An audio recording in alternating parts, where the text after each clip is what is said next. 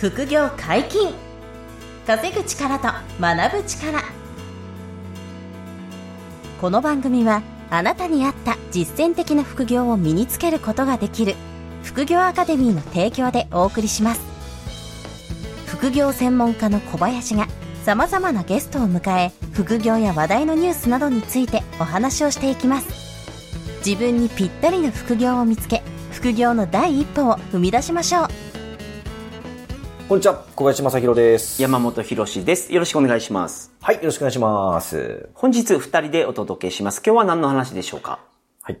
えー、おすすめ積み立て投資3選。うーん、なるほど。こちら、ちょっとお話していこうとはいはいはい思います。はいはい。あの、積み立てって、まあ、なんとなく皆さんイメージわかります？ね。毎月いくらってこう積み立てていく、はいはいはいあの、投資の手法って今いっぱいありますけど、うんはい。これちょっとどれがおすすめかっていうんで、うんうん積み立てのメリットは、うんまずは少額でスタートできるっていうのが一番大きいですよね。そうなんですよ。うんおっしゃるとおり、少額でリスク低い。うんうんうんだから、投資を始めようという方には、今日のお話が結構役に立つんじゃないかなと、うん。ええ、思いますんもうで。5000円からできますもんね。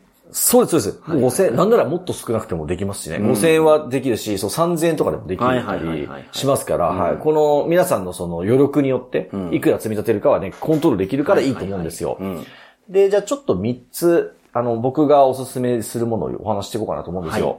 で、一つ目は、これはもうほぼ今みんなが注目してるんで、うん。ありふれてますが、ちょっと重要なんで一応言っとくと、うんえっと、新ニーサを活用した投資信託。そうですね。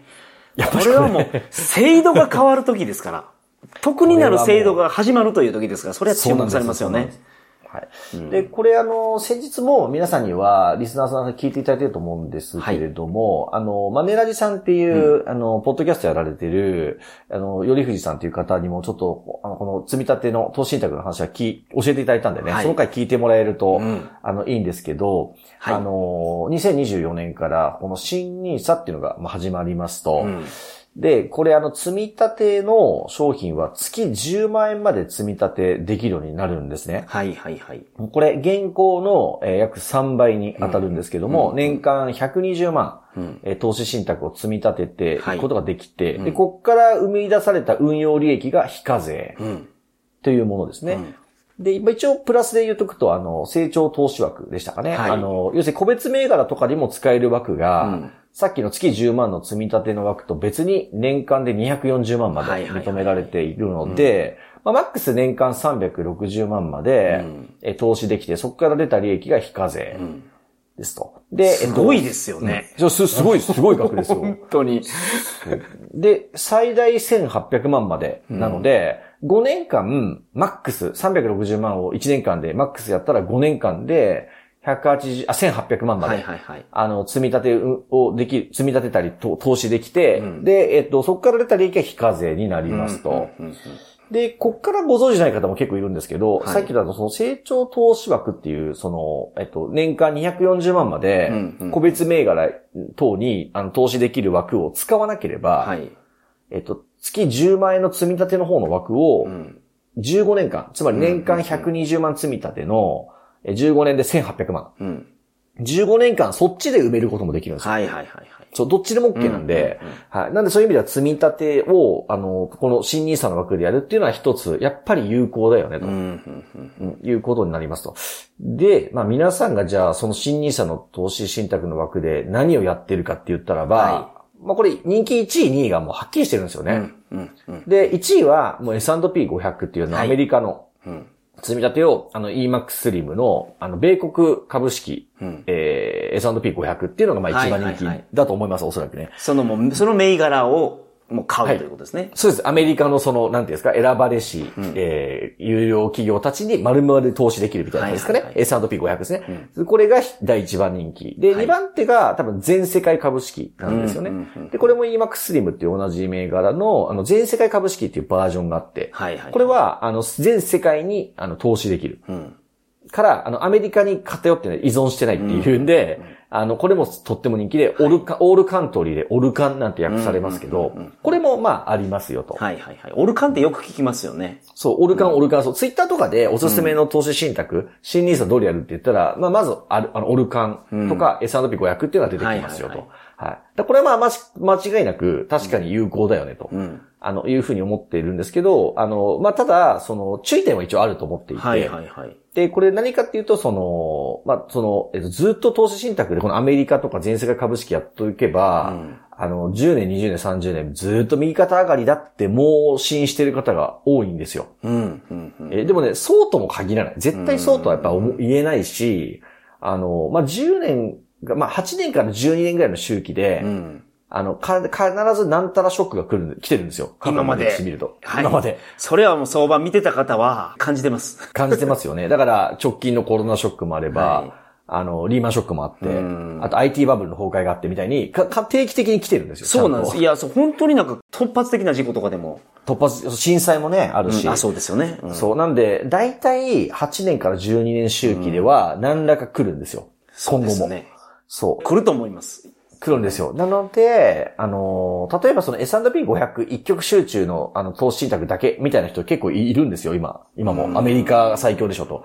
まあ意味はわかるんですけど、まあ、まあ特にこの5年ぐらい上がってるからっていうところでしょすごい成績いいんで。う。はい。この5年、この5年はた確かにすごいですよ。年間7%とか、はいはいはいこの間もちょっとお会いした人がいましたけど、2年で、えっ、と、19%増えました、みたいな人、確かにいますから。そう。投資信託でですからね。そう。それはすごいですよね。そう。それで確かに今の現行のニーサでやってれば非課税だから、あ、それはすごい大、素晴らしいですねと。これはもう全然否定することじゃなくてそ、うなんですけど、うんこれが、またこの先10年、15年続くかというと、そうそうそう。それは難しいでしょうね、でも本当にそう。。これを、このね、副業解禁を聞いてくださっている皆さんには、あのー、覚えておいてほしい。ぜ絶対同じ通りに10年、20年続く確率は、はい。まあ、高くないとすら思ってますよね。うんはいはいはいうん。だから危ないよと。っていうのが、この市場全体としては上がりを望んでるんですよ、おそらくは。そうですね。それなのに、うんガーンと落ちるっていうのが、うん。定期的に来ますもんね。そうなんです。んあの、定期的に来るから20年間何もないことはほぼないと思っておいた方がよくて、でその時に大暴落した時にですよね、あの、その、の乗り、乗り、持ちこたえる精神を、マインドをもともと持った上で、んあの、積み立てしとかなきゃいけないっていうことですよね。はいはいはい。はい。そこで狼狽売りすると、あの、もう本当含み損が辛くてやめちゃうみたいな。うんうんうん。ケースだと、あの、本当失敗して終わっちゃうから、うんうんうんあの、その時もやめずに続ければ安く買えるので、うん。えーそれで結局戻ってきてくれれば、あの、大きく利益が出るっていうのが、うんうんあの、まあ、よくある、まあ、パターンですよね。本当にそうですよね。例えば原発が起こった時、原発の問題が日本で起こった時も株価めちゃめちゃ下がりましたけど、が、そこで売らずに我慢してたら、それよりも上がったんですよ。そうなんですよ。コロナの時も、コロナもそう、まさにそう。めちゃめちゃ下がったじゃないですか。めちゃめちゃ下がったと思ってたら、んそれの何倍もの勢いで上がりましたからね。戻ってきたっていう。こんなに上がるっていうぐらい。そうそうなんですよ。だから、やっぱりそこで価値が、資産の価値が下がった時に、うわ危ない、逃げないとっていう風に逃げちゃうんですよ。うん。そうなんですよ。でその瞬間そう思っちゃうんですよ。あの、ね、冷静に考えればそう分かってんのに、いざ含み損が何百、何十万何百万出た時に、やっぱりそうはいえ怖くなっちゃって、このまま一生下がるんじゃないかってやっぱ思うんですよ。そう、それでやっぱり狼狽売りするっていう、もうこの辛い気持ちから、あの、抜け出したいみたいな、ははい、損切りみたいな感じが出るから、ここはちょっと注意が必要かなと思うんですけどね。はいはいはい。まあ、それも分かった上で、あの、長期的に積み立てるっていう意味では、投資信託を新ニーサ使ってやるっていうのが非課税だし、はいはいまあ有効な手段としては一つありますよね、と。うんうんうんはい。これが一つと。はい。なんですけど、まあちょっとあと二つ言いたいんですけど、あの、非課税とかはないですと。ないんだけど、投資対象として面白いものとして二つあるよと。うんで、一つは、まあこれ二つ目ですね。今回のテーマで二つ目は、えーゴールド。うーん、なるほど。うん、金に投資するっていうやつですね。で、えっ、と、これは、あの、まあ、買い方二つあるんですけど、一つは、インゴットっていう、そのもう現物を買う。うん。うん、っていうのを、あの、純金積み立てっていうので買う。はいはいまあ、これはまあ、あの、もう一つの手法ですけど、現物を、あの、買うパターンと、その、まあ、現物を買ってるに等しいんだけど、毎月積み立てるものがあって、で、これが純金積み立てっていうんですよ。はいはいはいはい。そう。で、これも皆さんに一つ選択肢としては検討していただいてもいいんじゃないかなと思っているという形で、で、あの、ちょっと前ですけど、あの、過去最高の値段、えっとね、1グラム1万円。を、そんなに上がってるんですか、今。そう、突破しましたってニュースが出てて、ちょっと今、あの、一つ、もう一回今、あの、収録しながら、念のため確認しますけど、今いくらだろうなっていうのをちょっと見とこうかなと思うんですけど、はい。これ今私が見てるのは、これ田中貴金属さんっていう超有名な金が買える会社ですけど、1グラム1万23円。うーん。いやー、すごいですよ。もうめちゃくちゃ上がってます。本当に。いや、すごいですね。上がってるってことは、みんなが買ってるってことなんですよね、当たり前ですけど。で、有事の際の、有事の時の金ってよく言われて、はい。通貨が、例えば米、米米ドルが怖いとか、円が危ないとかね、うんな何かあった時に、どっかにこうお金を逃がすっていう時に、まず金がうん。選選ばれるっていうことなんですよ。はいはいはいはい。はい。なので、あの、その、やっぱり現物の資産として、うんあの、まあ、いまあ、一番信用されてるって言っていいのかな、うんが、まあ、金なんですよね。もう昔から。はいはいはいはい。で、えっと、今どうでしょうね。えっと、金持ってんのは、えっと、ロシア、アメリカって結構金の保有減らしてるんですよね、今。はいはいはいはい。、で、今ロシアとかうん、中国とか、まあ、サウジアラビアとか、はい。あとインドとかかな。うんあと、まあ、日本も結構持ってるんですよね。はい。そう、こういう国々が金持ってて。うん。まあだからあれなんですよね。ドル依存、米ドル依存にならないように、うん。各国結構動いてんなっていう気もするんで、なるほど。さっきの S&P500 とかがちょっとリスク出てくるのは、ちょちょっとアメリカの、なんて言うんでしょう、最強のポジションが少しゆ揺らいできてる。うん。うん、っていうぐらいアメリカって今結構大変な状況なのかないと思うんですけど、うんまあそういう時に、じゃあどこに投資してるかっていうと、やっぱ金うにん投資してる人は、まあ結構、まあ多いというか、常に、常に、あの、なんていうの、底堅く強くいると。うんうんうんそうですね。常になんか存在感があるっていう感じですよね。そうなんですよ、そうです。もうむ、昔からこれは普遍なんで、うんあの、ゴールドが、なんて言うんでしょうね、終わってるよねって言われてる時ってないんですよね、やっぱり。うんいつでも、そのね、一旦とにかく金だと。うん。いう風にまあなってるぐらい強いので、まあそれを皆さんにも積み立っていただくのはいいんじゃないかなと思ってるんですよね。で、なのでさっき言ったあの、田中貴金属さんとか、まあちょっと日本のそういう金買う会社ってちょっと手数料高いんですけど、はいはいはい。まあでも、あの、それを積み立て、毎月、例えば、えっと、1万円とか、積み立てておくと、あの、はいその、いわゆる投資信託と同じように積み立てられてて、で、いつでも現物の金と交換ができるんですよ。はいはいはい。うん。で、買えなくても積み立てておけば持ってることなんで、うん。そう。っていうのを積み立てていくと、あの、金のその運用が、まあ例えば円とかドルとかにリスクがあった、あっても、金の価値が、あの、強い、残るっていうか、はいはい。そこにこうちょっと積み立てておくっていうのが、うんまあ二つ目の手段としては結構いいんじゃないかなと、うん。なるほどなるほどう。ん思ってますという感じですね。はい。で、僕はもうずーっと前から、あの、純金積み立てやっていて、で、今上がってくれたんで、もう、この数年。だからそこですごく、あの、うまくプラスが出てくれてるから、はいはい。やっぱいいなって思ってるし、まあ下がっても全然気にしないで、うんあの、金が下がってきてもか気にせず買い続けるってことですよね。はいつまり。はいはいはいでそれがドルコスト平均で、うんあの、すごく底堅い資産を作ってくれると。うん。はい。この選択肢まあそれが積み立ての魅力ですもんね。そうそうそう。結局そうなんですよ。うん。うん。ただし、これは、あの、売却して出、出た、利益が出たら、あの、新ニーサとは違うので、うん。あの、申告する所得になりますよと。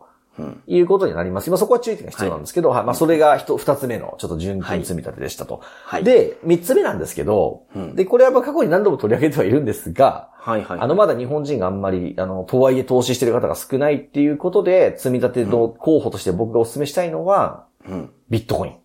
うんなんですよ仮想通貨ですね。仮想通貨。はいはいはいで、これを、特にまあ、あの、ビットコインがいいと思います。積み立てするのも。うんあの、要するに、えっ、と、時価総額2番目のイーサリアムとか、まあ、それ以下にも、あの、リップルとか、まあ、うんポルカドットとか、し、芝コインとか、芝犬とか、いろいろ、まあ、通貨はあるんですよ。同時コインとか。はいはいはいはいまあ、いろいろあるんですけど、まあ、とにかくビットコインでいいかなと。うん。世界ナンバーワンの時価総額のビットコインを、あの、月々数千円からでも積み立て全然できますから、うん。はい、これを買っとくっていうのも、あの、一つかなとはいはいはい。思ってます。うん。で、これは過去に、あの、鹿さんにもね、あの、はい。先日もちょっと参加いただいてお話ししてもらったんで繰り返しになりますけど、あの、まあ、まず来年、2024年には、あの、半減期が来ますと。うん。で、これビットコインの生産されるペースが半減になると思っていただければはい。いいんですけど、まあ、その、生み出されるペースが落ちて、で、えっと、金と一緒で、ビットコインはもうその有限なんですよね。はいはいはい。で、2100万枚しか、あの、採掘されないというプログラムのもと、あの、日々ビットコインっていうのは、あの、マイニングによって生み出されてますけど、うん。こう2100万枚っていう上限が決まっている中で、えー2024年の春、まあ、4月に、あの、はい半減期が来て発行ペースが落ちると。うんうん。で、希少性が上がるって言われていて、はい。で、過去3回かな、半減期が来るたんびに、半減期の後1、2年かけて、あの、大きく上昇してるんですよ。大暴騰してるんですよ。はい。吹き上がってるっていう感じが吹き上がってるんです。これチャート見てもらうとわかりますけど、ほんと2020年、2016年かな、それぞれ半減期がありましたけど、その後1、2年かけて、ボーンボーンって上げてるんですよ。まあ、鹿さん曰く7倍って言ってたかな。な7倍か8倍上げて、で、その後に、あの、3歩進んで2歩下がるから。2歩下がるんですからそう、2歩下げて、で、そこからまた7、8倍みたいなことを繰り返してるんですね。はいはいはいはい。で、今回は、ボトム200万円台ってね、考えて、そこから7、8倍の可能性が、あの、また来るだろうと。はい。で、それが大体10万ドルぐらいなんですよね。1ビット。10万ドルぐらいを目指していくだろうとはいはい。いう話があって、今ちなみにこの収録日のベースだと1ビット380万ぐらいですけど、うん。まあ10万ドルって今の為替で言うと1450万。そうですね。ただまあ、はいはい200万円の7倍ぐらいとか、まあ今の380万からすると、まあ4倍近いかな。4倍、はいはいはい3倍か4倍ぐらいのポテンシャルはまあある可能性があると。うん。絶対そうなるかはわかりませんけど。うんうん。ということで、あのーそのビットコインっていうのは、そのデジタルゴールドっていうあだ名がついてるぐらい。えーその、金と同じような価値が、まあ、デジタル上で認められていると言っても過言じゃないと。いうこともあって、えっ、と、将来性があるから積み立てて動くと、あの、いわゆるさっきの僕、個人的にはですよ、個人的には S&P500 とか、うん。全世界株式、MSCI とか、ああいうのを、よりも、その、なんて言うんだろう、伸びしろ、ポテンシャルの、の、あの、上昇するポテンシャルは、ビットコインが高いんじゃないかなって、僕は肯定派としては思ってると。なるほどなるほど。はい。だそれを積み立てていくってよ。うんいうのも、まあ、手段なのかなと思ってますと。うん。うんうんうん積み立ては投資のスタートにはやりやすいと思うんですよ。そうですね。そうです。はい。さっきおっしゃった通り、少額でね、始められますからね。うん。だから、あと、その、何があっても投資しないっていうポリシーの方いらっしゃると思うんですけど、ああー、はいはいはいはい。うんあ日本人であれば、日本時代場合。お会いしたことあるので僕もいや、いらっしゃいますよね。うん。うん。そういう方って、あの、日本円にうん。全財産をベットしてると思った方がいいと、そう。最近思うんですよ。あの、円貯金しかしませんみたいなね。円にん全部の可能性をかけてしまってるっていうそうそう状態になって。しまってるんですよ。そう。つまり、そう、そうやってコミットしてるようなもんですからね。はい。投資しないって言ったら、円だけで、あの、勝負しますっていうふうに言ってるっていう。そうなんですよ。うん本人はその自覚ないですけどね。うん。はい。で、円の状態が良ければそれはいいと思うんですけど。そう、そうそうです。円の状態っていうのは日本の状態日。本の状態が良ければね。円が上がるような可能性がすごくなんか感じられるのであれば、それはいいと思うんですけど、そうでないのであれば、そうそう、そうなんですよ。円だけに全振りで全ての資産を預けてしまってるっていうのの方が、今はリスクがあるんじゃないかなと思います、僕は。でもその通りでしかないですよね。うん、絶対それはまずいと思うんですよ。やっぱり日本円だけで、あの、円、銀行口座に円だけ置いてありますと。うん、で、貯金だけしますと。うん、これだけだと、やっぱり、まあ今おっしゃった通り、円そのもののそのリスクが、あの、上がってきてますから、結局、その円の価値が下がるという意味では、まあ円安、その1ドルが145円が、あの、まあ一時円高に触れる可能性あるありますけど、まあ少子化が止まらない限りは、やっぱり国力が落ちていくので、あの円は弱まっていくだろうと。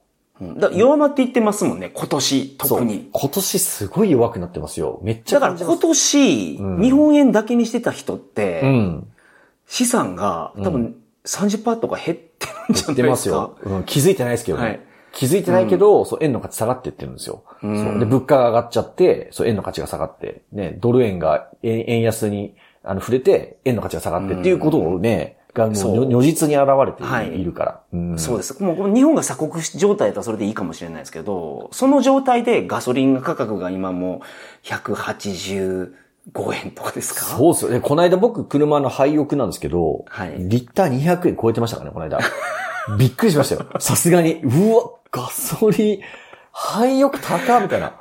こんなに高くなったっていうのをめっちゃ思う。だからもう本当生活コストがね、上がってきてますよ。正直今、廃浴あんまり高く感じないんですよ。ていうか、昔廃浴すごい高かったじゃないですか。あ、そっか、あの、レレギュラーが上がってきてるから、なんか、あの、確かにね、いや、すごい185円とかなんかね、平気でレギュラー来てますから。確かに確かに。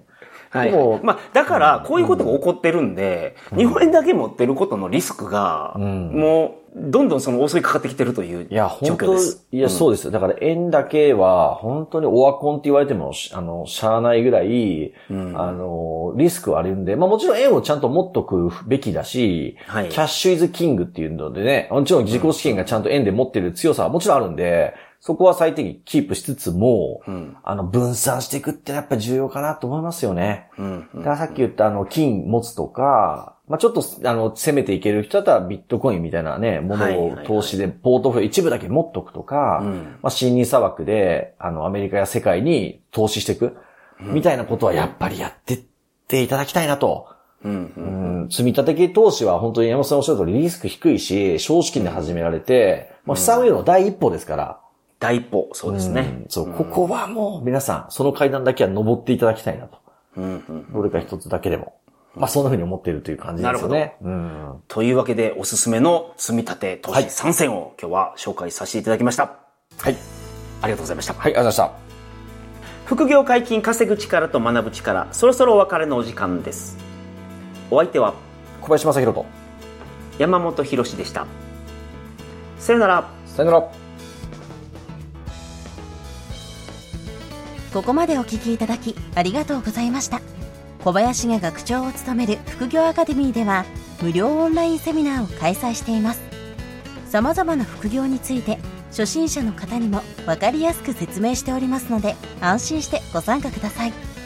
詳しくは副業アカデミーで検索ください。